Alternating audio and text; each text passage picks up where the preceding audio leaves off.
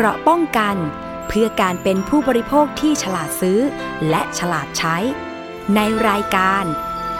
ภูมิคุ้มกัน สวัสดีค่ะ คุณผู้ฟังต้อนรับเข้าสู่รายการภูมิคุ้มกันรายการเพื่อผู้บริโภคค่ะ วันนี้พบกับดิฉัน อภิคณาบุราริศค่ะ เรื่องราวที่นำมาฝากผู้บริโภคโดยตรง รวมไปถึงเรื่องของการเตือนภัยด้วยเนาะเพราะว่าช่วงนี้มีเรื่องภัยรายวันนะคะ แจ้งมาทุกวันเลย ล่าสุดนะคะ อยากจะบอกข่าวกันนิดนึง เรื่องการหลอกลวงนะคะทำงานพิเศษ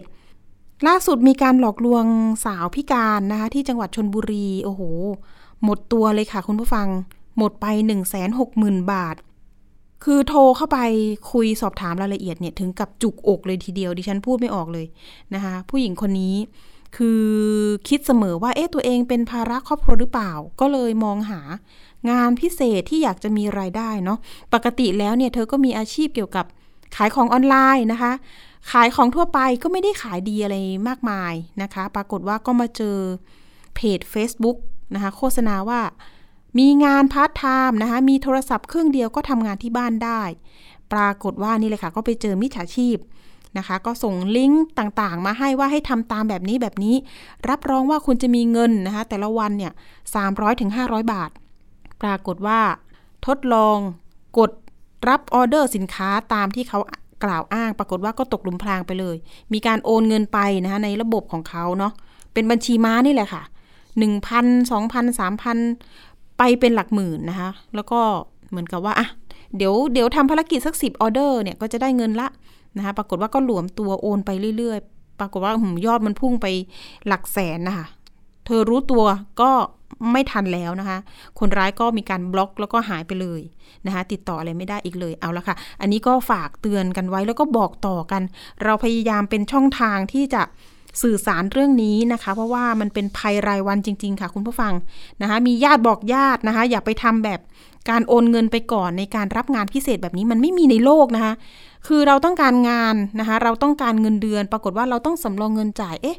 ไม่ใช่ละโอนเงินไปให้ใครก็ไม่รู้นะคะ อันนี้ฝากเตือนกันหน่อย ถ้าเกิดไม่แน่ใจนะโทรไปที่ตำรวจไซเบอร์ได้นะคะ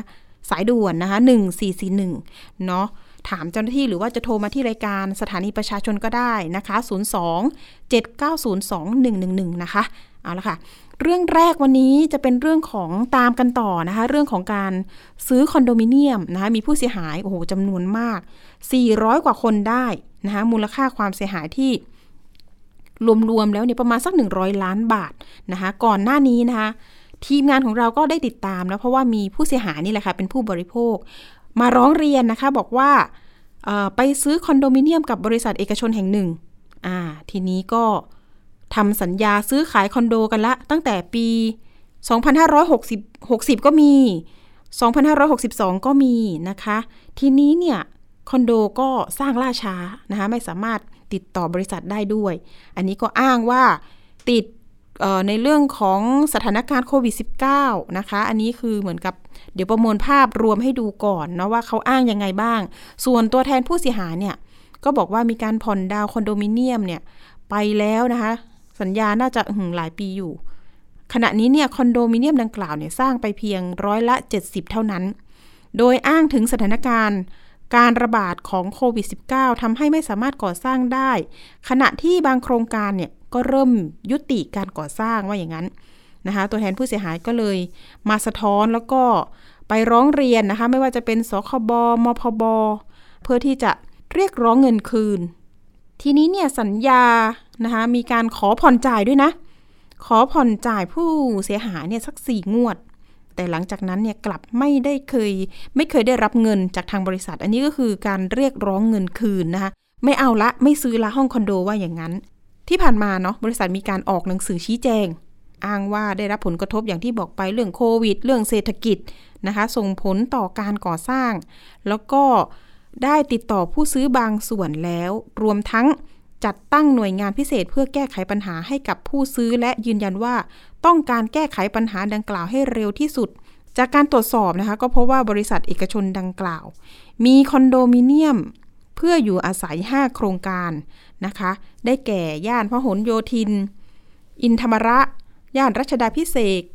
นะคะห้วยขวาง ย่านเอกมัย ย่านสุขุมวิท 71 นะคะ แล้วก็ซอยลาซาน 17 นะคะ ผู้เสียหายก็มีการเปิดกลุ่มไลน์กันแล้วนะ เพราะว่าต้องการปรึกษาหารือกัน ถ้าเกิดว่าเขาไม่ชำระตามที่สัญญาไว้เนาะ ก็จะมีการไปร้องเรียน แล้วก็นี่แหละค่ะล่าสุดเลยเมื่อวานนี้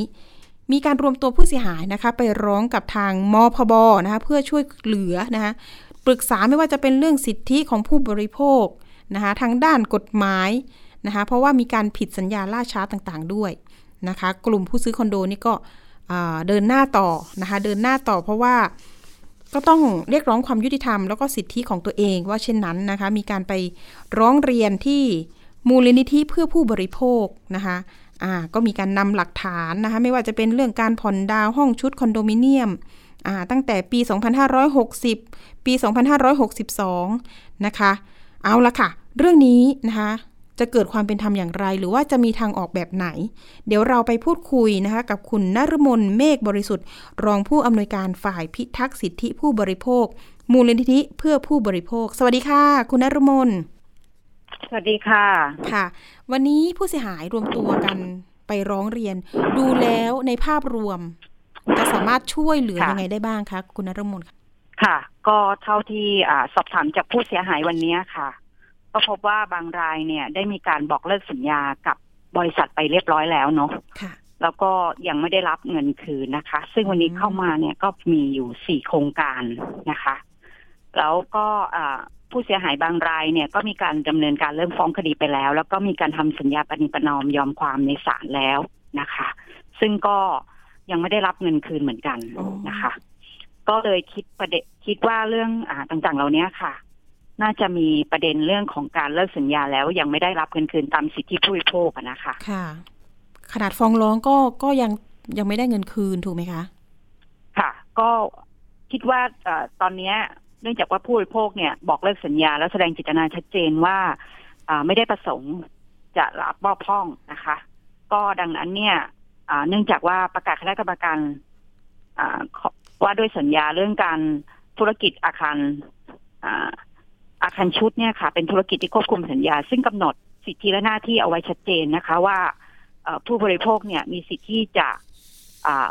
เลิกสัญญาได้ ในกรณีถ้าไม่ผู้ประกอบการไม่สามารถส่งมอบพ้องได้ตามที่ตกลงกันไว้นะคะคือกลุ่มผู้บริโภคกลุ่มนี้ก็คือทำตามสิทธิที่ตัวเองพึงจัดทำแล้วใช่ไหมคะ คุณนรุมนใช่ค่ะ ใช่ค่ะ แต่ว่าก็ยังไม่ได้รับการตอบรับจากผู้ประกอบธุรกิจ เนื่องจากว่าบางรายเนี่ย ก็มีการร้องต่อหน่วยงานรัฐแล้วเนาะแต่ว่าพอนัดเจรจาแล้วเนี่ยก็ทางผู้ประกอบการก็บอกว่าติดภารกิจนะคะ ไม่สามารถจะมาเจรจาได้นะคะ ก็มีการทำหนังสืออทางรัฐก็มีการให้ทำหนังสือชี้แจงเข้ามานะคะ แต่ประเด็นของเราเนี่ยเรามองว่าเนื่องจากว่าเรื่องนี้มันเป็นเรื่องที่สำคัญสำหรับผู้บริโภคนะคะ เพราะว่าตอนนี้มันกลายเป็นว่าผู้บริโภคเนี่ย ได้รับความเสียหายนะ เนื่องจากว่าตัวเองไปซื้ออาคารชุดเนี่ย ห้องชุดเนี่ยก็คิดว่าตัวเองจะได้เข้าไปใช้เข้าไปอยู่อาศัยตามวัตถุประสงค์นะคะ บางรายเนี่ย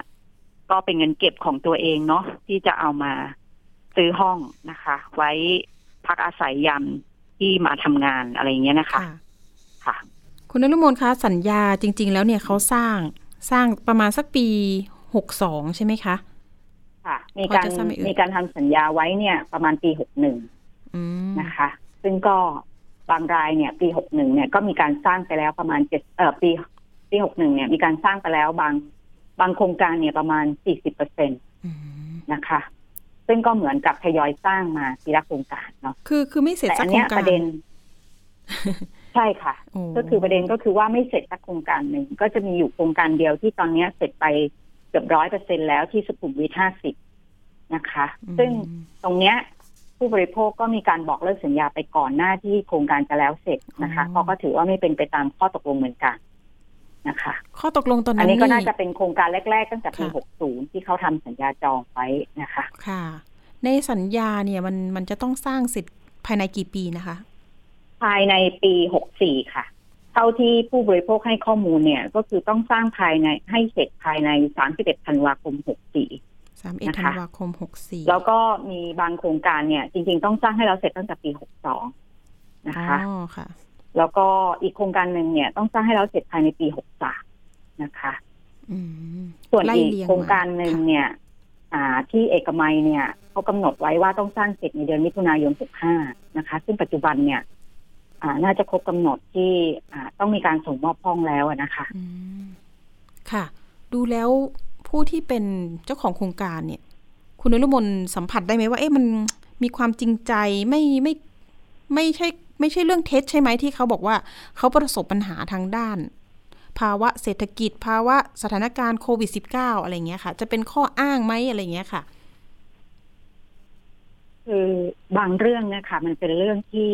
ผู้ประกอบการก็ต้องชี้แจง แล้วก็ต้องให้รายละเอียดที่ชัดเจนนะคะ เพราะฉะนั้นไอ้การที่บอกว่าจะเป็นข้ออ้างไหมหรืออะไรเงี้ยค่ะ มันเป็นเรื่องที่ผู้ประกอบการต้องลุกขึ้นมาชี้แจง ต้องลุกขึ้นมาแก้ไขปัญหา ว่าจะแก้ไขปัญหาเรื่องนี้ยังไงการประสบภาวะเศรษฐกิจก็เข้าใจทุกคนทุกฝ่ายประสบหมดปัญหาหมดนะคะ แต่ผู้บริโภคเขาจะได้รับผลกระทบมากกว่า ตรงหนึ่งก็คือ เขาจ่ายเงินไปนะคะเขาหวังว่าปีหกสี่เนี่ยเขาจะได้อยู่ห้องพักที่ไม่ต้องไปเช่าเพราะบางท่านก็เช่าห้องพักใช่ไหมคะเช่าที่พักอาศัยเพื่อที่จะเขาซื้อไว้ก็เพื่อที่จะไปอยู่ เพราะบางคนก็เหมือนกับซื้อไว้เพื่อที่จะไม่ต้องไปเช่าห้องอะไรอย่างเงี้ยนะคะ อันนี้เราก็คิดว่ามันเป็นเรื่องที่ผู้บริโภคเขาก็รู้สึกว่าสิทธิของเขามันก็ควรได้รับการดูแลอันนี้ค่ะ แต่ว่าถ้าผู้ประกอบการมีปัญหา เราเชื่อว่าการขาดสภาพคล่องหรือตรงเนี้ยค่ะ มันควรจะมีเอกสารหรือรายละเอียดที่ทำให้ผู้บริโภคมั่นใจได้ว่าคุณขาดสภาพคล่อง แล้วก็มีเหตุจำเป็นจริง ๆ ซึ่งปัจจุบันเนี่ย เท่าที่เราทราบเนี่ยผู้บริโภคไม่ได้รับการชี้แจงจากเรื่องนี้นะคะ จนเขาต้องลุกขึ้นมาจัดการปัญหาเรื่องนี้เองค่ะเนาะต้องไปเสียเวลาเนาะในการร้องเรียนหน่วยงานฟ้องศาลใช่ค่ะค่ะ ส่วนอันนี้เขามีสิทธิ์ในการเรียกดอกเบี้ย อะไรต่างๆได้ใช่ไหมคะก็ ถ้าเกิดว่าเขาทำหนังสือบอกเลิกสัญญาไปแล้วอะค่ะ ผู้ประกอบการก็ต้องคืนเงินเนาะโดยหลักที่ประกาศคณะกรรมการว่าด้วยสัญญากำหนดไว้นะคะ เพราะฉะนั้นเมื่อเขามีสิทธิ์ที่จะได้รับเงินคืนเนี่ยค่ะ ผู้ผู้ประกอบการถ้ายังไม่คืนเนี่ย ผู้บริโภคมีสิทธิ์ที่จะคิด ส่วนที่เป็นอดอกเบี้ยล่าช้าหรือค่าปรับล่าช้าได้อะค่ะอันนี้ไม่ต้องรอที่ว่าเป็นเคสที่ขึ้นศาลแล้วใช่ไหมคะ คุณนรมนในการเรียกอะดอกเบี้ยหรืออะไรตรงนี้ค่ะ ค่ะ ส่วนใหญ่แต่ผู้ประกอบการเนี่ยก็มักจะไม่ได้จ่ายแบบนั้นหรอกค่ะก็อาจจะต่อรองว่าเออขอคืนเฉพาะส่วนที่เป็นเงินมัดจำและเงินจองได้ไหมอะไรเงี้ยนะคะแต่ว่าเราคิดว่าคือจะดำเนินการอะไรอะค่ะ มันก็ควรจะมีกรอบมีระยะเวลา ซึ่งปัจจุบันเนี่ย ถ้าผู้บริโภคไม่ลุกขึ้นมาเรียกร้องอะค่ะเขาก็จะยังยังไม่ได้ดำเนินการอะไรเนาะค่ะ คุณนรมนคนที่ไปเนี่ยค่ะกลุ่มผู้เสียหายเนี่ยส่วนมากจะจ่ายแค่เงินมัดจำกับจองไหมหรือว่าผ่อนธนาคารแล้วคะยังค่ะ ยังไม่ได้ผ่อนธนาคารนะคะ แต่ว่าทุกคนเนี่ยเหมือนกับผ่อนชำระเงินดาวเรียบร้อยแล้ว เยอะไหมคะส่วนใหญ่นะคะผ่อนหมดแล้ว ซึ่งหมายถึงว่าโครงการได้เงินไปบางส่วนแล้ว ที่จะไปบริหารจัดการที่จะก่อสร้างต่อเนาะยอดแต่ละคนเยอะไหมคะ ก็รายละหัวเฉลี่ยก็ประมาณสี่แสนโอ้โหก็เยอะอยู่ค่ะ ประมาณเนาะรายละซึ่งถ้ามูลค่าตอนนี้ก็เท่าที่มาวันนี้เนี่ยก็น่าจะสิบกว่าล้านแล้วนะคะ อืมตอนนี้ดูท่าที เอ๊ะ ตรงนี้เนี่ยเราเราทางมพบมีการประสานไปทางบริษัทด้วยไหมคะ ก็พอพอดีวันนี้เป็นวันแรกเนาะที่ผู้บริโภคยื่นหนังสืออะค่ะ เดี๋ยวมูลนิธิเราจะประสานไปทางบริษัทโดยตรง เพื่อที่จะขอให้บริษัทมาเจรจานะคะ ค่ะ อันนี้ก็จะเป็นขั้นตอนเนาะคุณนรมน นอกจากนี้มีข้อแนะนำไหมคะว่า ผู้เสียหายที่จะมาเพิ่มอีก จะต้องดำเนินการยังไงต่อหรือว่าจะสามารถรวมกลุ่ม หรือไปมพพอีกได้หรือเปล่าอะค่ะ ก็ยินดีค่ะ ถ้าเกิดว่าผู้เสียหายจะมาร้องเรียนเพิ่มเติมนะคะ ในส่วนที่เห็นว่าตัวเองก็ได้รับความเสียหายจากโครงการเดียวกันนะคะ แล้วก็อยากให้รวบรวมข้อมูลของ ตัวเองตั้งแต่เรื่องเอกสารสัญญาใบเสร็จรับเงิน เอกสารการจองนะคะ เอกสารสัญญาจะซื้อจะขาย แล้วก็ใบเสร็จรับเงินที่จ่ายให้กับโครงการนะคะ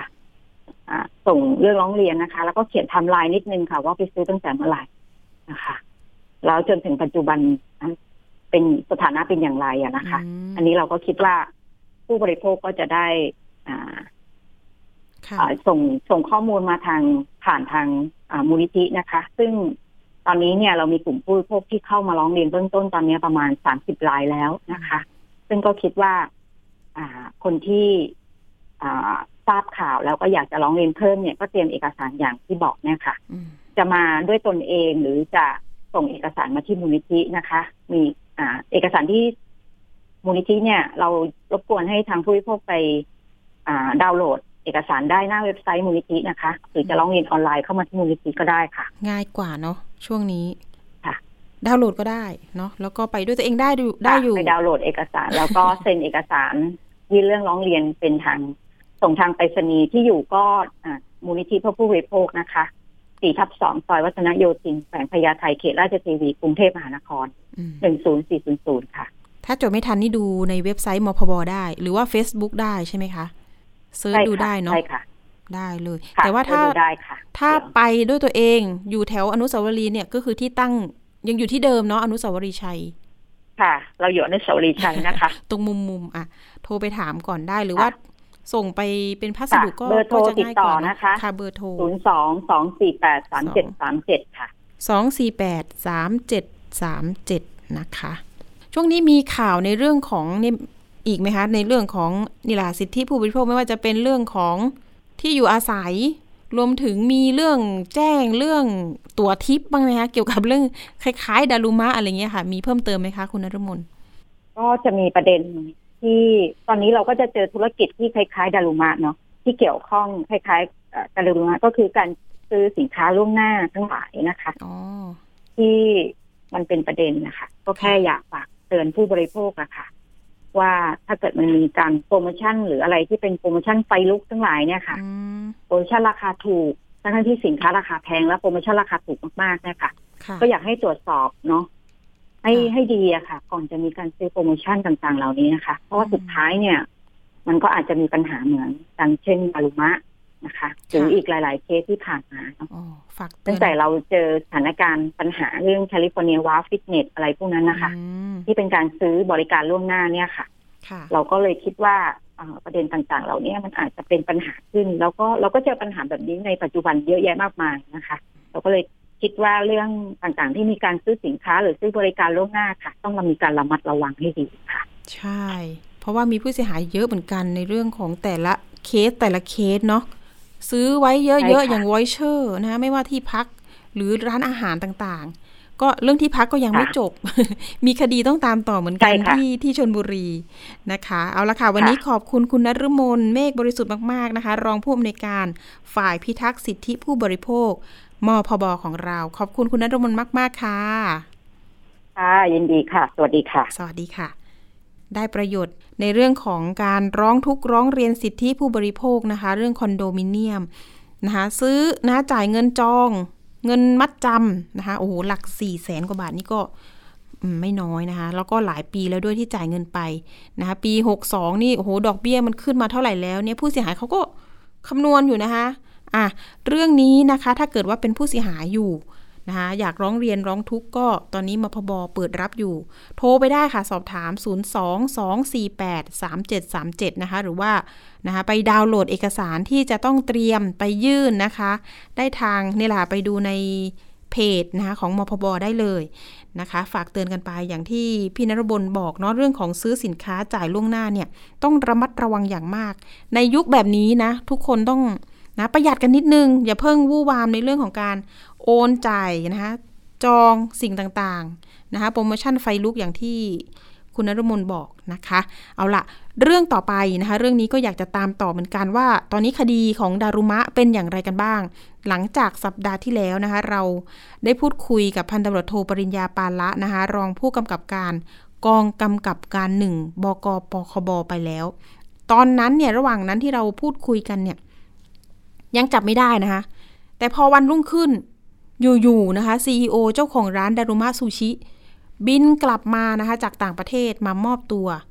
นะคะ ทางมพบเนี่ย เอ้ยไม่ใช่ ขออภัย ทางตำรวจปคบนะคะ ก็มีการขอหมายจับจากศาลอาญานะคะ ไปรอจับนะคะตัวที่สนามบินสุวรรณภูมิเลยนะคะ ปรากฏว่าก็คอตกเลยค่ะ เดินเดินมาเนี่ย บอกว่ายอมมามอบตัวเนี่ย เพื่อที่จะสู้คดี ว่าอย่างนั้นแต่พอนักข่าวถามคำถามอื่น ๆ เนี่ยออไม่ตอบเลยนะคะ CEO ท่านนี้หรือว่าคุณบอลคุณบอนนี่ว่าอย่างนั้นนะคะ เจ้าหน้าที่ตำรวจเนาะก็มีการนี่แหละค่ะ มีการสอบปากคำผู้เสียหายไปเนี่ย หลายปากแล้วเหมือนกันนะคะ มีหลายกลุ่มอย่างที่บอกไปนะคะ ไม่ว่าจะเป็นคนซื้อคูปองนะคะ คนซื้อแฟรนไชส์แล้วก็กลุ่มที่เป็นเจ้าของปลาทั้งหลายแหล่นะคะ ก็ได้รับความเสียหาย แต่ว่าพวกเขาเหล่านี้เนี่ยตอนนี้คดีเป็นยังไงนะคะหรือว่าตอนนี้ศาลให้ประกันตัวนายบอนนี่หรือเปล่านะคะหรือว่านายเมธาสลิงสุกนะคะอ่านผิดหรือเปล่าชะลิงสุกเนาะอ่าแต่ทีนี้เนี่ยหลังจากมีข่าวออกมาแล้วเนี่ยตำรวจสอบสวนกลางนะคะก็มีการให้ตำรวจบกปคบนะคะมีการมีการอายัด นะคะไม่ให้มีการประยะประกันตัวไว้เช่นนั้น เพราะว่าวันว่าเอ๊ะจะหนีหรือเปล่า แต่ในความดูแลของทางเจ้าหน้าที่ตำรวจเนี่ยก็จัดเวรยามเฝ้าดูเหมือนกัน เพราะว่าหวั่นว่าทางผู้ต้องหาเนี่ยจะคิดสั้นหรือไม่อย่างไรนะคะอ่าดูไทม์ไลน์ย้อนหลังกันหน่อยนะคะ วันที่ 16 มิถุนายน นายเมธานะคะ เจ้าของร้านดารุมะซูชิ ก็บินนะคะ ออกไปที่สหรัฐอาหรับ เอมิเรตส์นะคะหรือว่าดูไบด้วยนะคะ แล้วก็บินต่อไปที่สหรัฐอเมริกานะคะนิวยอร์กแล้วก็ไปต่อที่ไทเปไต้หวันนะคะ แล้วก็นี่แหละค่ะ วันที่ 22 บินกลับมานะคะที่สนามบินสุวรรณภูมิ หลังจากถูกกดดันอย่างหนักนะคะ เราก็ไม่ทราบเหมือนกันว่า ทางครอบครัวทางเจ้าหน้าที่เนี่ยไปกดดันหรือว่าเกลี้ยกล่อมให้กลับมาหรือเปล่า แล้วก็แต่ข่าวนี่คือเราระดมออกเนี่ยทุกช่องเลยเหมือนกันเนาะ อ่า ส่วนความเสียหายนะคะดารุมะซูชิยอดขายคูปองที่ผ่านมาเนี่ยหนึ่งแสนเจ็ดหมื่นสี่พันหนึ่งร้อยสิบเจ็ดคูปอง ลูกค้านี่ก็คือมีทั้งหมดเนี่ยที่ซื้อคูปองเนี่ยสามหมื่นกว่ากว่าราย มูลค่าเนี่ยยี่สิบเจ็ดล้านกว่าบาท เนาะเฟรนชชายอีกยี่สิบเจ็ดสาขา อ่า เป็นของ CEO หกสาขาว่าเช่นนั้น นะคะ เอาละค่ะ คดีเหล่านี้นะผู้เสียหายจะได้รับความเป็นธรรมไหมจะได้เงินคืนหรือเปล่าตอนนี้ คดีคืบหน้าไปถึงไหนแล้วนะคะ เดี๋ยวเราไปพูดคุยกับพันตำรวจโทปริญญาปาละนะคะ รองผู้กำกับการ กองกำกับการหนึ่งบกปคบอยู่ในสายแล้ว สวัสดีค่ะท่านคะสวัสดีครับ ท่านผู้ดำเนินการครับ แล้วก็ประชาชนที่รับฟังอยู่ครับค่ะเรียนรบกวนนะคะสอบถามอีกครั้งหนึ่งเนาะวันนี้อยากจะติดตามต่อค่ะท่านรอง ตอนนี้คดีเนี่ย เป็นอย่างไรบ้างไปถึงขั้นตอนไหนแล้วคะ ครับคดีนี้นะครับ ทางผู้บัญชาระดับสูงในระดับสำนักงานตำรวจแห่งชาติและก็ผู้บัญชาการตำรวจสอบสวนกลางนะครับ ท่านก็ได้ความสำคัญกับคดีนี้มาก เนื่องจากว่าพี่น้องประชาชนเนี่ย ได้รับความเสียหายเป็นในวงกว้าง แล้วก็มีความเสียหายประชาชนทั่วๆไป แล้วก็มีมีความยุ่งยากแบบซับซ้อน ทำให้สอบสวนกลางเนี่ยต้องรับเป็นแม่งานในการดำเนินการในเรื่องนี้นะครับ ซึ่งพนักงานสอบสวนเนี่ยก็ได้มีการเสนอไปทางสำนักงานตำรวจแห่งชาติ เพื่อที่จะอ่าขอให้พนักงานสอบสวนทั่วประเทศเนี่ย เป็นพนักงานสอบสวน ซึ่งมีอำนาจในการรับคำร้องทุกข์ทำการสอบสวนปากคำผู้เสียหายได้ โดยที่ทางผู้เสียหายไม่ต้องเดินทางเข้ามาถึงกรุงเทพนะครับ ก็สามารถร้องทุกข์กล่าวโทษได้ในพื้นที่ที่ตัวเองอยู่ที่ตัวเอง อ่าได้มีการโอนเงินจ่ายค่าซื้อคูปองของบริษัทดารุมาซูชินี้ไปนะครับ ก็สามารถร้องทุกข์กล่าวโทษดันที่ในพื้นที่เกิดเหตุได้เลย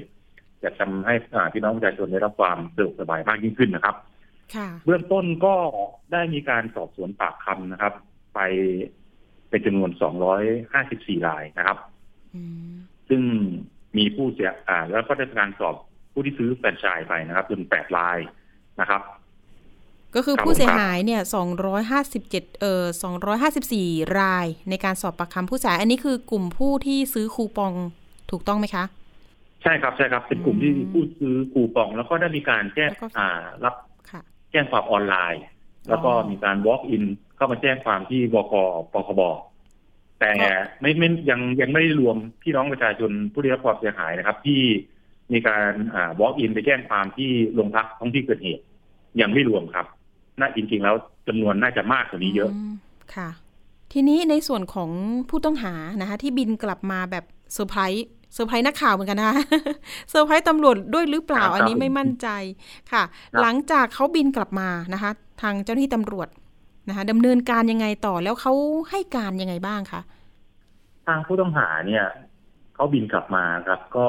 อาจจะเป็นไปได้ว่าเขาได้รับทราบข้อมูลข่าวสาร จากเมืองไทยที่อยู่เมืองไทยนะครับ ว่ากรณีของเขาเนี่ย มันเป็นข่าวดังคือโคม แล้วก็อาจจะมีทางญาติพี่น้อง บอกให้เขากลับมาต่อสู้ดีกว่า สู้คดีดีกว่า ประกอบกับอีกส่วนหนึ่งก็เป็นการกดดันจากเจ้าที่ตำรวจเองนะครับ เพื่อให้เขากลับมาถึงเขาไม่กลับมาเจ้าที่ตำรวจก็ออกหมายจับ แล้วก็ อ่า ขอหมายจับของตำรวจสากลเนี่ย สามารถจับกลุ่มตัวเขามาดำเนินคดีได้อยู่แล้วนะครับค่ะอ่า ในการให้การของผู้ต้องหาเขาก็ให้การปฏิเสธนะครับเขาก็ให้การปฏิเสธไป แล้วก็เป็นสิทธิ์ของผู้ต้องหาที่จะให้การปฏิเสธ ที่จะต่อสู้คดีไปนะครับผมการปฏิเสธนี่คือข้อหาในเรื่องการช่อโกง ตั้งใจช่อโกงไหมอะไรตรงนี้ใช่ไหมคะ ใช่ครับเขาให้การปฏิเสธตลอดข้อกล่าวหาที่ทางพนักงานสอบสวนได้แจ้งไปก็คือร่วมกันช่อโกงประชาชน แล้วก็พรบคอมพิวเตอร์นะครับ อ่า แล้วก็ความผิดฐานอื่นเขาให้การปฏิเสธไปว่าเขาไม่ได้กระทำความผิดอย่างนั้นในลักษณะของอาจจะมีการอ่าเป็นการกระทำที่ทางธุรกิจมีความเสียมีการคล่องใช่ไหมคะธุรกิจที่ผิด อ่า ไปไปมีการ ดำเนินธุรกิจที่มันเสียหายครับ ไม่ไม่ถูกต้องทำให้เกิดความเสียหายทำให้เกิดลักษณะเหตุการณ์ลักษณะนี้ผิดพลาดเกิดขึ้นนะครับเขาก็ต้องให้การในลักษณะนี้ครับแต่ทางพนักงานสวนก็ไม่ได้เชื่อนะครับ เพราะว่ามีการรวบรวมพยานหลักฐานทั้งหมด มีการไล่อ่า มีการอายัดบัญชีธนาคาร มีการขอ อ่ารายการเดินบัญชีธนาคารต่างๆ เพื่อที่จะมาตรวจสอบ ถึงความผิดปกติของเส้นทางทางการเงินนะครับ ว่าเมื่อมีการรับเงินของพี่น้องประชาชนผู้เสียหายไปแล้วเนี่ย ผู้ซื้อผู้กองไปแล้วเนี่ยเขานำไปทำอะไรเขานำไปใช้ในลักษณะไหนยังไง ซึ่งไม่เกี่ยวกับทางปกติของทางธุรกิจของเขานะครับ ก็ต้องมีการตรวจสอบดูว่าข้อกล่าวอ้างของเขากับพยานหลักฐานที่พนักงานสอบสวนเนี่ย รวบรวม รวบรวมได้เนี่ย มาชั่งน้ำหนักดูว่าการปฏิเสธของเขาเนี่ย มันมีความน่าเชื่อถือยังไง แล้วก็ข้อกล่าวหาของพนักงานสวนเนี่ย ที่กล่าวหาไปเนี่ย มันน่าเชื่อถือยังไง เพื่อให้ช่างให้พนักงานอายการเนี่ยช่างน้ำหนักดูครับเพื่อมีความผิดทางคดีครับ ค่ะ ด้วยพยานหลักฐานก็ตอนนี้ก็คืออยู่ระหว่างการรวบรวมก่อนถูกไหมคะตอนนี้มีการรวบรวมพยานหลักฐานไปอ่าได้มากพอสมควรนะครับ แล้วก็ทั้งมีการอ่าอายัดบัญชี มีการอ่าทำเรื่องส่งเรื่องให้กับทางอ่าปปงเพื่อให้มีการเข้ามาช่วยในเรื่องของการ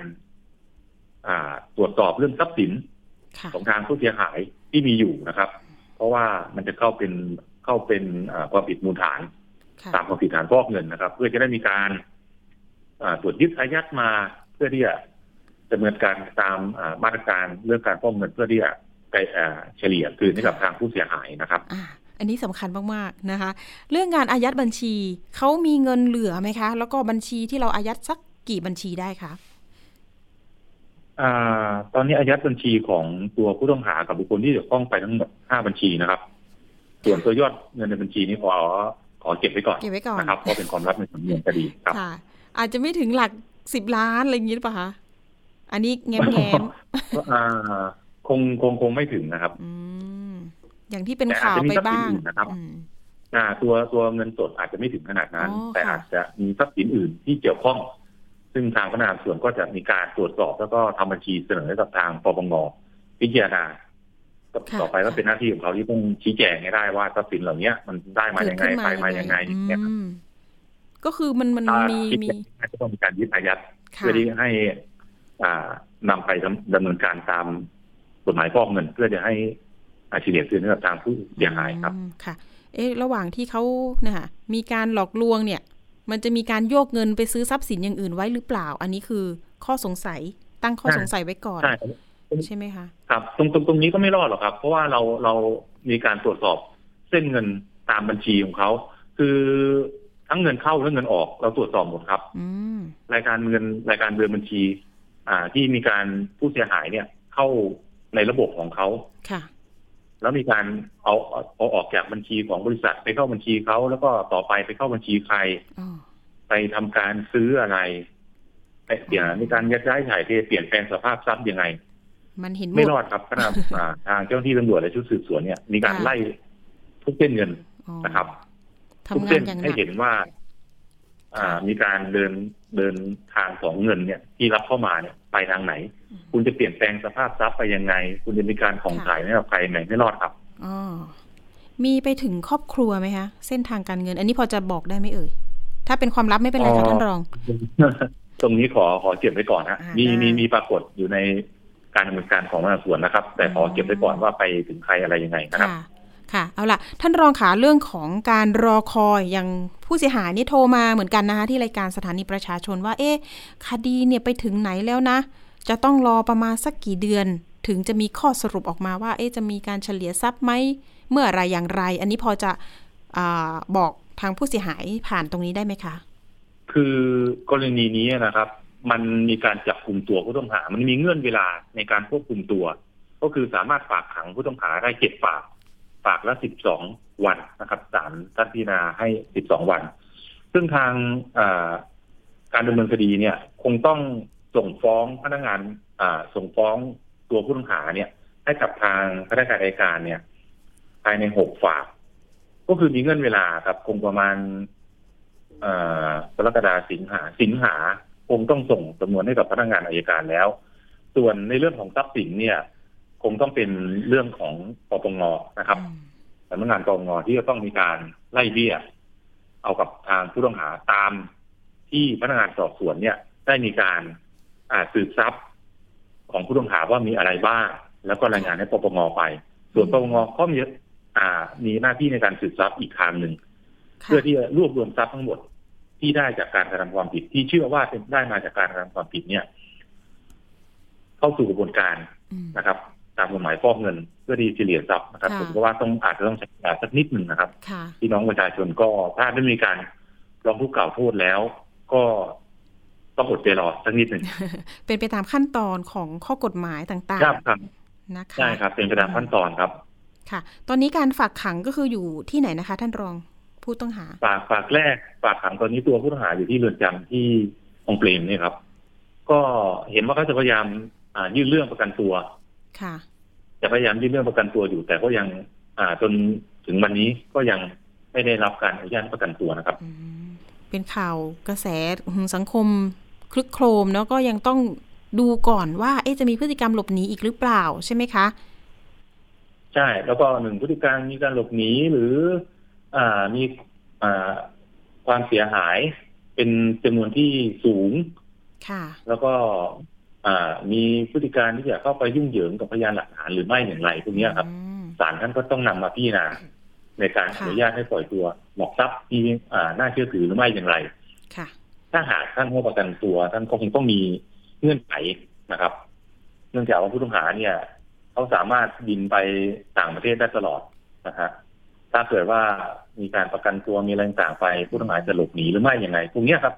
ลักษณะอย่างเนี้ยก็อ่าพฤติอ่าก็ได้จริงเหล่าเนี้ย ทางท่านผู้รักษาท่านก็ต้องนำมาพิจารณาครับ ซึ่งพนักงานสอบสวนก็คัดค้านการประกันตัวอยู่แล้วครับอ๋อค่ะท่านรองถามอีกนิดหนึ่งทรัพย์สินที่อยู่ในร้านตอนนี้ก็คือมีการดำเนินการยังไงคะ ที่เป็นพวกร้านค้าเป็นแฟรนไชส์รวมถึงไม่ใช่แฟรนไชส์ด้วย อันนี้ทรัพย์สินเราสามารถยึดไว้เลยไหมคะอ่าตอนตอนนี้นะครับเขามีอ่าแฟรนไชส์ทั้งร้านค้าทั้งหมดมียี่สิบเจ็ดล้านนะครับ เป็นของเขาเองเนี่ยสิบล้าน อีกสิบเจ็ดล้านเป็นอ่าผู้เสียหายที่ซื้อเป็นแฟรนไชส์ไป บางร้านบางอะไรต่างๆ ของเขาเองก็มีการค้างค่าเช่าอะไรต่างๆอยู่นะครับตอนตอนตอนนี้ก็มีการปิดทั้งหมดแหละครับ ยังไม่มีการดำเนินการใดทั้งสิ้น เราก็ต้องการจะยึดอายัดต่าง ๆ เนี่ย ต้องตรวจสอบก่อนว่ามันค่ะมันทรัพย์สินเหล่านี้เป็นของใครอะไรยังไงนะครับค่ะ ได้ก็อยู่ระหว่างการดำเนินการยังไงก็เป็นกำลังใจให้ทางเจ้าหน้าที่ตำรวจด้วยนะคะ วันนี้ขอบคุณครับพันตำรวจโทปริญญาปาละนะคะ รองผู้กำกับครับการผมครับกองกำกับการหนึ่งบกปคบนะคะเดี๋ยวโอกาสหน้าเชิญมาเตือนภัยเรื่องผู้บริโภคอีกครั้งหนึ่งนะคะ วันนี้ขอบคุณได้มากรับมากยินๆค่ะครับค่ะคสรับวัสยินดีครับผมค่ะครับครับสวัสดีครับค่ะเอาละค่ะแล้วก็ติดตามเพจทางบกปคบอยู่เรื่อยๆนะคะ ตำรวจกองบังคับการปราบปราม การกระทำความผิดเกี่ยวกับผู้บริโภคนั่นเองนะคะ ก็มีเหตุอะไรแจ้งไปได้ ไม่ว่าจะเป็นเรื่องของสินค้าแพงนะคะ ถูกหลอกขายน้ำมันพืชนะคะ อย่างที่เตือนภัยกันไปก่อนหน้านี้ มีหลาย ๆ สิ่งหลายอย่างที่ผู้บริโภคจะต้องนะคะรู้เท่าทันภัยนะคะไม่เป็นไม่ตกเป็นเหยื่อเนาะของกลุ่มมิจฉาชีพ อันนี้พิคณาซีเรียสนะคะในเรื่องนี้เพราะว่า ได้รับเรื่องทุกวันเนาะแล้วก็เห็นผู้บริโภคเนี่ยเสียเงินทุกๆวันนะคะไม่ว่าจะเป็นนี่แหละค่ะ สินค้าราคาแพงรวมไปถึงการซื้อสินค้าผ่านทางออนไลน์ โอนเงินไปก่อนนะคะ สุดท้ายสินค้าไม่ตรงปกอีกนะคะ มีเรื่องให้ต้องคิดหนักเหลือเกินนะคะ นอกจากนี้ค่ะอยากจะบอกนิดนึงเรื่องของความคืบหน้าที่เราเคยนำเสนอข่าวไป เรื่องนักลงทุนที่ไปซื้อคอนโดมิเนียม นะคะย่านเชียงใหม่แล้วก็กระบี่นะคะ มีทั้งชาวไทย ชาวจีน ชาวต่างชาติเนี่ยมากมายเหลือเกินไปซื้อเนี่ยประมาณสักเกือบ 10บสปีนะปรากฏว่าโครงการเนี่ยมีการทยอยสร้างนะคะบางโครงการก็อะสร้างเสร็จจริงแต่คือเขาเรียกเลยนะ สาธารณูปโภคไม่พร้อมนะคะนิติบุคคลไม่สามารถตั้งขึ้นได้ บางโครงการที่เก็บเงินลูกค้าไปแล้วก็ไม่สร้างสร้างยังไม่เสร็จ นะคะ ปรากฏว่าเรื่องนี้นะคะ ทาง DSI ก็รับเป็นคดีพิเศษนะคะ อยู่ในระหว่างการลงพื้นที่นะคะ ล่าสุดลงพื้นที่ไปยึดอายัดทรัพย์ไว้ตรวจสอบแล้วนะคะ ที่เชียงใหม่ ปรากฏว่าแต่ไม่เจอผู้บริหารนะคะ ไม่เจอผู้บริหารแต่ว่าเจอในเครือของคณะผู้บริหารนะคะไม่ไม่เยอะนะคะ คนสองคนนะคะให้การกับเจ้าหน้าที่ ทีนี้ยึดทรัพย์ ไว้เนี่ยเพื่อตรวจสอบเนี่ยก็เป็นอำนาจหน้าที่ของ DSI ที่จะทำได้เนาะอ่าเรื่องนี้เนี่ยเราจะมาอัปเดตในรายการสถานีประชาชนอีกครั้งหนึ่ง แต่ว่าเรื่องนี้ผู้บริโภคทั้งหลายเนี่ย อันนี้มันจะต่างกับเรื่องแรกนะที่ซื้อเพื่ออยู่อาศัย แต่อันนี้เป็นการซื้อเพื่อที่จะเก่งกำไรนะคะ เอาไว้เพื่อลงทุน อ่า อยู่บ้านเนี่ยก็มีเงินปันผลในแต่ละเดือน แต่ว่าสุดท้ายแล้วเนี่ย มันไม่ได้ตามที่ตกลงกันไว้นะคะ ก็เกิดเนี่ยค่ะ เรื่องแดงขึ้นมาก็มีการตรวจสอบย้อนหลังไปว่าทำไมเก็บเงินไปแล้วตั้งหลายล้านเนี่ยไม่เสร็จสักอย่างนะคะ เรื่องนี้เนี่ยทางผู้บริหารก็ต้องชี้แจงในความบริสุทธิ์ใจด้วยนะคะ ว่าธุรกิจที่ทำอยู่เนี่ยมันมีขึ้นจริงไหมนะคะ ตอนนี้ DSI ตรวจสอบแล้วนะคะ ก็ต้องรอกันนิดนึงสำหรับผู้เสียหายที่ลงทุนลงเงินไปนะคะ บางคนเสียหายหลัก 30 ล้านก็มี อะ อันนี้ฝากกันไปเดี๋ยวเรื่องนี้นะคะ DSI เรื่องนี้เราจะมาคุยกันในวันศุกร์อีกครั้งหนึ่งในรายการสถานีประชาชน ติดตามผ่านทางหน้าจอได้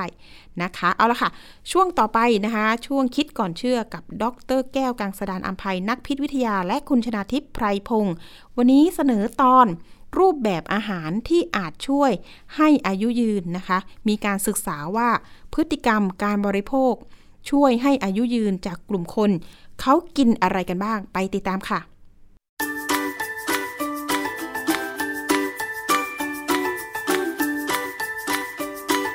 ช่วงคิดก่อนเชื่อ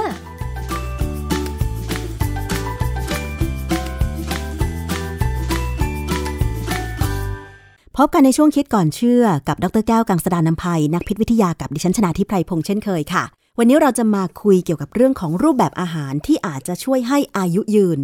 อะไรที่ทำให้เรามีสุขภาพดีและอายุยืน ที่ผ่านมาเรากินอะไรไปบ้าง เชื่อว่าหลายคนเนี่ยคงจะเคยอ่านมาบ้างพอสมควร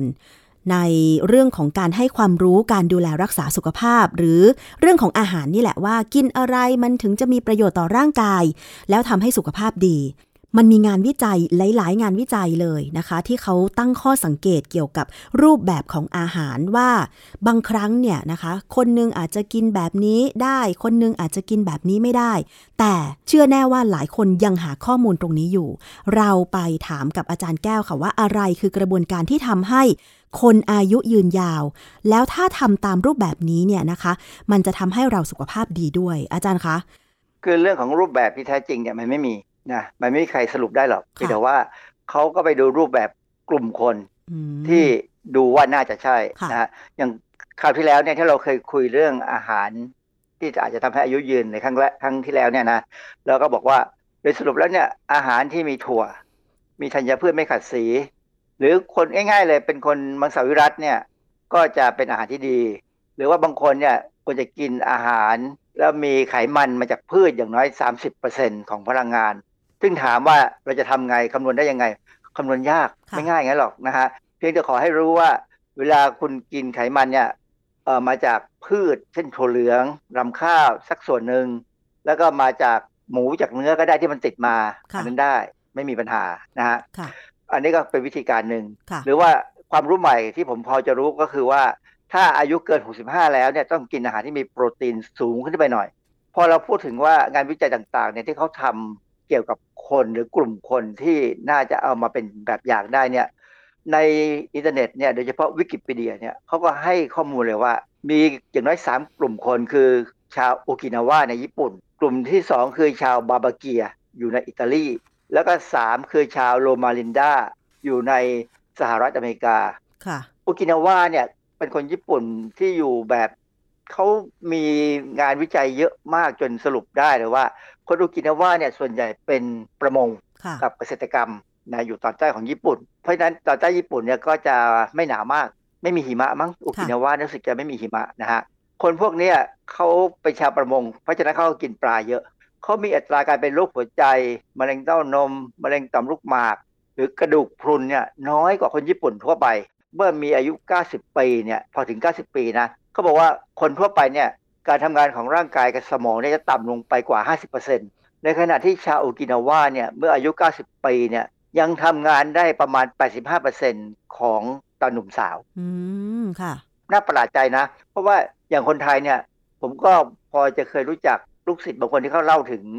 บรรพบุรุษหรือเล่าถึงปู่ย่าตายายเขาเนี่ยนะบางคนเนี่ย อายุร้อยปีแล้วยังเดินเข้าสวนได้เลย อันนี้แสดงว่าเขาต้องมีรูปแบบการกินพิเศษนะฮะ อย่างอื่นล่ะคะเขามีปัจจัยอะไรอีกคะอาจารย์ สรุปง่ายๆเขาบอกเขากินอาหารหลากหลายในวัน คืออย่ากกินอะไรซ้ำซากใช่ไหมคนไทยบางคนเนี่ยตอนนี้โดยเฉพาะในกรุงเทพเนี่ยนะความที่มันชีวิตมันเร่งรีบจำกัดเนี่ยกินข้าวเหนียวหมูปิ้งข้าวเหนียวหมูปิ้งอยู่นั่นอะอันนั้นอันตรายมากนะเพราะว่าหมูปิ้งเนี่ยมันก็มีสารก่อมะเร็งแน่ๆอยู่แล้ว กินแต่ข้าวเหนียวหมูปิ้งก็ไม่ได้ผัก เพราะฉะนั้นอันนี้ลำบากต้องพยายามปรับให้ได้ให้กินอาหารที่ครบห้าหมู่ กินแล้วก็อย่าให้ให้มันหลากหลายอย่าไปซ้ำซากนะ กินอาหารให้รู้สึกอิ่มแค่แปดสิบเปอร์เซ็นซึ่งอันนี้จริง ๆเขาก็สอนกันมานานเนี่ยนะผู้ใหญ่ก็สอนผมมาก่อนแล้วนะเมื่อก่อนเราก็ไม่รู้ว่ามันสำคัญยังไง พอลองทำดูเนี่ยปรากฏว่าจริง ๆ แล้วเนี่ยพอเราบอกว่าเกือบอิ่มนะแป๊บเดียวพอเรากินดื่มน้ำเข้าไปนะมันอิ่มพอดี มันไม่ทำรู้สึกอึดอัด ญี่ปุ่นเนี่ยเป็นประเทศที่มีถั่วเหลืองเยอะนะฮะเขาก็จะมีเต้าหู้ มีมิโซะมีซอสต่างๆ มีเต้าเจี้ยว มีถั่วหมัก ซึ่งผลิตภัณฑ์ถั่วเหลืองเนี่ย เป็นที่รู้กันว่าลดความเสี่ยงมะเร็งหลายอย่างเต้านมต่อมลูกหมาก แล้วก็ยังมีลดอาการกระดูกพรุนได้นะลดความเสี่ยงพวกนี้ได้นะเพราะนั้นเขากินเยอะดื่มน้ำมากกว่าวันละสองลิตรต่อวัน ปัญหาคือคนสูงอายุเนี่ยมักจะลืมดื่มน้ำมันไม่ค่อยทำงานไงอยู่บ้านก็ถ้าออกกำลังกายมามันก็เหนื่อยก็ดื่มน้ำแล้ว แล้วพอนั่งพักไปเรื่อยๆก็ไม่ค่อยดื่มจริงๆแล้วเขาให้จิบไปเรื่อยๆจิบไปเรื่อยๆให้ได้เนี่ยประมาณสองลิตรต่อวันเนี่ยกำลังดีค่ะ กินอาหารเช้าเป็นหลัก อันนี้เป็นหลักที่เราสอนกันเราคุยกันมาบ่อยนะ ว่าตอนเช้าเนี่ยเราเนื่องจากเรานอนมาตั้งนาน ไม่ได้กินอาหารมาหกเจ็ดชั่วโมงใช่ไหมร่างกายขาดพลังงาน ตอนเช้าต้องกินเป็นหลัก แล้วลดไปกินก่อนเย็นให้น้อยลง เพราะว่าเราจะเต็มนอนแล้ว เราไม่ใช้พลังงานแล้วนะฮะที่สำคัญคือคนโอกินาวาเนี่ยปลูกผักกินเองนะเลี่ยงสารเคมี กินอาหารทะเล มีโอเมก้าสามอันนี้คือโอกินาวาค่ะ แล้วชาวบาบาเกียล่ะคะอาจารย์ บาบาเกียเนี่ยผมเพิ่งสนใจไปดู ชาวบาบาเกียเนี่ยอยู่ในแคว้นซาร์ดิเนียของอิตาลีซาร์ดิเนียเนี่ยเป็นเกาะขนาดใหญ่ อยู่ในทะเลเมดิเตอร์เรเนียนนะฮะเขากินอาหารที่เราก็เรียกว่าเป็นอาหารแบบเมดิเตอร์เรเนียนค่อนข้างจะพูดกันมากในอินเทอร์เน็ตว่าอาหารเมดิเตอร์เรเนียนเนี่ยกินแล้วสุขภาพดีอย่างนั้นอย่างนี้ แต่นิดหนึ่งที่ต้องคุยก็คือว่าต่างจากอาหารอิตาเลียนนะคือคนอิตาลีเนี่ยเขาจะกินอาหารค่อนข้างมัน เนยเยอะนะแต่ดีอย่างหนึ่งอิตาลีเนี่ยจะกินอาหารที่มีซอสมะเขือเทศเยอะซึ่งเป็นตัวช่วย แต่อาหารของเมดิเตอร์เรเนียนเนี่ยต่างกันไม่เป็นแบบนั้นเลยนะฮะเพราะนั้นอาหารของเขาเนี่ยทำให้อัตราการเสี่ยงต่อการเป็นโรคหัวใจเนี่ยต่ำที่สุดในโลกนะเขากินอาหารเช้าเป็นมื้อหลัก อันนี้เหมือนกับโอกินาว่านะค่ะมีผักสดผลไม้สดธัญพืชไปขัดสีอะไรพวกนี้นะอาหารเขาเนี่ยปรุงด้วยน้ำมันมะกอก ซึ่งเป็นน้ำมันที่มีไขมันไม่อิ่มตัวตำแหน่งเดียวไอ้ตัวเนี้ยสำคัญทำไมถึงบอกว่าไขมันไม่อิ่มตัวแล้วเป็นตัวสำคัญ เพราะว่าอะไรน้ำมันมะกอกเนี่ยเขาบอกว่าลดโอกาสเป็นมีคอเลสเตอรอลสูง ลดมะเร็งได้ เนื่องจากว่าไขมันไม่อิ่มตัวหนึ่งตำแหน่งเนี่ยจะไม่มีโอกาสที่จะเปลี่ยนไปเป็นอนุมูลอิสระ อันนี้ต่างกับน้ำมันถั่วเหลืองนะค่ะน้ำมันถั่วเหลืองเนี่ยถึงจะดีก็จริงนะ แต่ถ้ากินมากไปโอกาสจะเกิดอนุมูลอิสระจะสูงขึ้นค่ะ ดังนั้น ถ้ากินน้ำมันถั่วเหลืองน้ำมันรำข้าวเนี่ยต้องกินสารอาหารอื่นที่มีสารต้านอนุมูลอิสระ คือพวกผักผลไม้ที่เป็นสีต่างๆ ให้เยอะหน่อยค่ะ คนบาบาเกียกินเครื่องเทศสมุนไพรสุกอาหารแบบเมดิเตอร์เรเนียนเนี่ยคือมีสมุนไพรสูงอยู่แล้วใช่ไหมอาจารย์หาสมุนไพรสูงแล้วเป็นปลา แล้วก็มีโอเมก้าสามแล้วก็ถ้าเป็นน้ำมันกันมันมะกอก แล้วก็ดื่มไวน์เอออันนี้ไม่ค่อยดี แต่เขาดื่มไวน์น้อยเขาไม่ได้ดื่มมาก ผู้ชายสองแก้ว ผู้หญิงหนึ่งแก้วต่อวันอย่างเงี้ย ซึ่งก็ไม่ถึงกับอันตราย คือบ้านเราเนี่ยถ้าถ้าเราไปดื่มสุรา หรือดื่มไวน์ก็ตามเนี่ยคนไทยนี่มีปัญหาอย่างหนึ่ง คือดื่มไปแล้วพักจะเพิ่มปริมาณ ซึ่งจะทำให้ติดทำให้มีปัญหากับแอลกอฮอล์เพราะฉะนั้นจริง ๆ ไม่ดื่มได้ก็ดี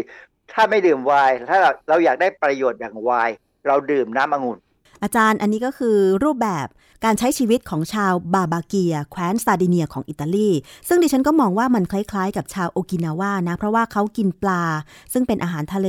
ค่อนข้างมาก กินผักกินเครื่องเทศ แต่ว่าอาจจะมีความแตกต่างกันกับอาหารบางอย่างเท่านั้นเอง ส่วนชาวโลมาลินดาล่ะคะอาจารย์โลมาลินดานี่อยู่ในเมืองโลมาลินดา คือชื่อของมันเป็นชื่อเมืองเนี่ยนะ แล้วก็อยู่ในเขตซานเบอร์นาดิโน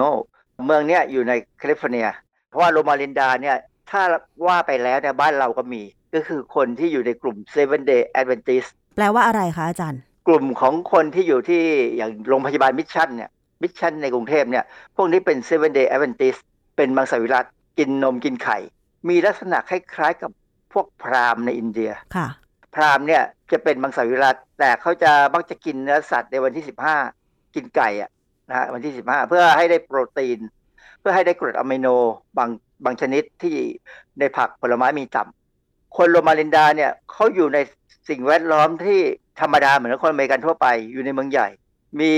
ระบบอุปกรณ์เครื่องมือสื่อสารใช้ทุกอย่างเหมือนคนธรรมดา เพียงแต่ว่าเขากินอาหารที่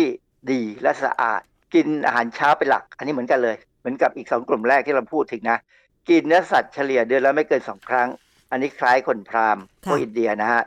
กินถั่วเปลือกแข็งวันละหนึ่งกำมือ อันนี้แปลกกับอีกนิดนึงคือถั่วเปลือกแข็งเนี่ยคือเมล็ดถั่วเนี่ย ผมเคยเล่าให้ฟังแล้วว่า ถ้าเราไม่รู้ว่าจะกินอะไรให้ได้วิตามินกับเกลือแร่เนี่ยให้กินถั่วเปลือกแข็งเมล็ดพืชเนี่ยจะมีทุกอย่างครบค่ะ ถั่วเปลือกแข็งอย่างเช่น พวกไหนบ้างคะอาจารย์ถั่วลิสงถั่วเขียว ถั่วดำถั่วแดง พวกนี้จะจะมีประโยชน์เพราะว่า คือความจริงเมล็ดอย่างอื่นถ้ากินได้ก็ได้นะฮะอย่างเมล็ดมะขามเนี่ยถ้ากิน ถ้ากินลงก็กินได้ เพราะว่าเมล็ดพืชจะต้องมีสารอาหารครบสำหรับที่พืชจะงอกค่ะ อย่างเมล็ดมะขามเนี่ย สมัยเด็ก ๆ ดิฉันเคยนะอาจารย์ก็คือว่าพอแกะเอาเมล็ดมันออกมาเนี่ย เอาไปหมกไฟหรือเอาไปคั่ว ให้มันแบบหอมๆกรอบๆ แล้วแกะเอาเปลือกสีน้ำตาลเข้มออกมา ด้านในมันก็จะเหลือสีน้ำตาลอ่อน ทีนี้คือ เม็ดข้างในมันนะบางทีมันก็แข็งคนที่ฟันไม่แข็งแรงก็จะกัดไม่เข้า แต่ถ้ากินได้ก็คือหมายความว่ามีประโยชน์เหรอคะมเมล็ดมะขามเนี่ยค่ะควรจะมีประโยชน์เหมือนกับถั่วธรรมดาเพียงแต่ว่าคนไม่ค่อยกิน อีกอันนึงก็อาจจะมีปัญหาคือว่าอาจจะมีสารบางอย่างทำให้ถ่ายท้องก็ได้เราเพราะมะขามในส่วนใหญ่จะเปรี้ยวนะทำให้ถ่ายทำให้ถ่ายท้องทำให้เราระบายท้องได้ แต่มเมล็ดมันฝาดนะอาจารย์ แต่ว่าถ้าคั่วมาจะหอมมาก ก็ไม่น่าจะมีปัญหาอะไร ผมว่าน่าจะกินได้นะแต่เพียงแต่ว่าเราไม่ได้กินเป็นเรื่องบรรดาวใช่ไหมมเมล็ดมะขามเนี่ยเราเอาไปทำอย่างอื่นไปผสมกาแฟ เคยได้ยินไหมฮะคนโบราณเนี่ยเขามีความรู้สึกว่าถ้าดื่มกาแฟบางครั้งเนี่ยมันทำให้ท้องผูก เพราะฉะนั้นในเมล็ดกาแฟที่เขาจะคั่วแล้วเอาไปบดเพื่อทำเป็นกาแฟชงเนี่ยเขามักจะเติมมเมล็ดมะขามเข้าไปเพื่อเพิ่มปริมาณหนึ่ง อันที่สองเพื่อทำให้มันระบายท้องด้วยคือกินแล้วท้องไม่ผูก อันนี้ก็เป็นที่เขาอธิบายกันนะนะ คือแต่ว่าถ้าเป็นกาแฟปัจจุบันเนี่ยคือเราไม่ชอบกาแฟมีรสเปรี้ยวใช่ไหมกาแฟที่ผสมเมล็ดมะขามเนี่ยจะมีรสเปรี้ยวนิดๆกาแฟโบราณเนี่ยจะอาจจะเป็นอย่างนั้นนะฮะรูปแบบการใช้ชีวิตหรือการกินอาหารของชาวโลมาลินดามีอะไรเพิ่มเติมอีกไหมคะที่น่าสนใจคือไม่ดื่มเหล้าโลมาลินดาเนี่ยเขาจะไม่ดื่มแอลกอฮอล์ซึ่งเหมือนกับพวกมอร์มอน ซึ่งพวกนี้ก็จะไม่ดื่มแอลกอฮอล์เลย อย่างมอร์มอนเนี่ยเขาถือว่ามีทุกอย่างเหมือนคนอเมริกันทั่วไปกินเนื้อสัตว์กินอะไรเหมือนกัน เพียงแต่ว่าเป็นมะเร็งน้อยกว่า อายุยืนกว่า เหตุผลที่เขาบอกตรงไปตรงมาคือว่าเพราะไม่ไม่ดื่มเหล้าไม่ดื่มกาแฟด้วยซ้ำนะฮะแล้วก็ประพฤติทางศาสนาคือไปโบสถ์โรมาลินดานี่ก็ไปโบสถ์ประจำนะพวกนี้เคร่งศาสนานะฮะที่สำคัญคือเขากินอาหารช้าๆ กินอาหารแล้วก็มีการปฏิสันทานกันปฏิสัมพันธ์กันในครอบครัวในกลุ่มคนที่กินอาหารด้วยกัน เพราะฉะนั้นการกินอาหารของเขาก็เลยมีความสุขคนกรุงเทพลำบากนะ เรารีบกินให้จบจบอาจารย์โดยสรุปแล้วรูปแบบการกินอาหารของ 3 กลุ่มก็คือ ชาวโอกินาว่าในญี่ปุ่น ชาวบาบาเกีย ในอิตาลี รวมถึงชาวโลมาลินดาในรัฐแคลิฟอร์เนียสหรัฐอเมริกาเนี่ยค่ะ มันพอจะบอกอะไรเราได้ไหมว่าถ้าเรากินตามแบบนี้ มันจะทำให้เรามีอายุยืนขึ้น หรือบางคนก็อาจจะบอกว่ามันจะกินตามแบบนี้ได้ยังไง เพราะว่า เราไม่ได้อยู่ติดทะเล เราไม่มีรูปแบบการทำเกษตรปลูกผักกินเอง มันทำไม่ได้อะไรอย่างเงี้ยค่ะ อาจารย์เราต้องปรับแบบไหน คือถ้าเป็นไปได้เราต้องพยายามกินผักผลไม้ธัญพืชที่ไม่ขัดสีเป็นธรรมชาติ แต่ว่าถ้าจะกินอย่างนี้ได้ต้องทำอาหารกินเองปลูกผักกินเองคือคนญี่ปุ่นเนี่ยเออคือไม่ถึงกับปลูกผักกินเองเราเราสามารถหาซื้อผักผักที่ดี ๆ ได้แล้วผักออร์แกนิกผักอินทรีย์ได้เพียงแต่ว่า ถ้าเป็นไปได้เนี่ยต้องทำอาหารไปกินเองตอนเช้า อยากจะเห็นคนญี่ปุ่นเนี่ยนะถ้าเป็นคนโสดเนี่ยเขาก็ทำเป็นโต๊ะไปกินเองค่ะ หรือว่าอย่างอย่างเมืองไทยเนี่ย ผมเห็นที่ลำพูนบางมีร้านหนึ่งก็ทำทำเป็นโต๊ะเนี่ยส่งให้คนก็เหมือนกับเป็นโต๊ะอะคือมันเป็นลักษณะการทำอาหารที่ประณีตหน่อย ไม่ได้ทำแบบอุตสาหกรรม เมื่อก่อนมีเยอะค่ะอาจารย์เขาเรียกว่าผูกปิ่นโต แถวเชียงใหม่อะมี ซึ่งอันนี้ดีคือถ้าเป็นอย่างเงี้ยเราจะรู้ว่าใครทำอะไร แล้วเราคุยกับเขาได้ว่าอาหารยังไงต้องการยังไงนะฮะแต่ต้องเป็นผักผลไม้ที่มีธัญพืช แล้วก็เป็นอาหารครบห้าหมู่เนี่ยนะแล้วก็ไม่กินอิ่มเกินไป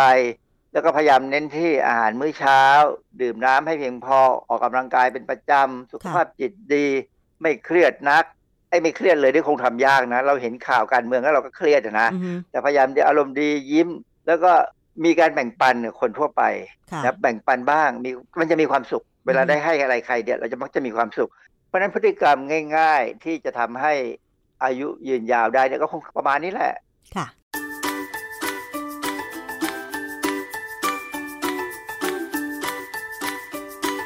ช่วงคิดก่อนเชื่อ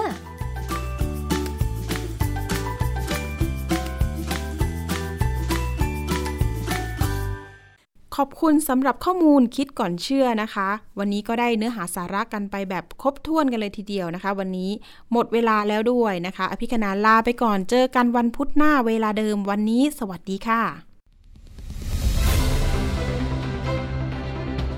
ติดตามรายการได้ที่ www.thaipbspodcast.com แอปพลิเคชัน Thai PBS Podcast หรือฟังผ่านแอปพลิเคชัน Podcast ของ iOS Google Podcast Android, Podbean, SoundCloud และ Spotify ติดตามความเคลื่อนไหวของรายการและแสดงความคิดเห็น โดยกดถูกใจที่ facebook.com/thaipbspodcast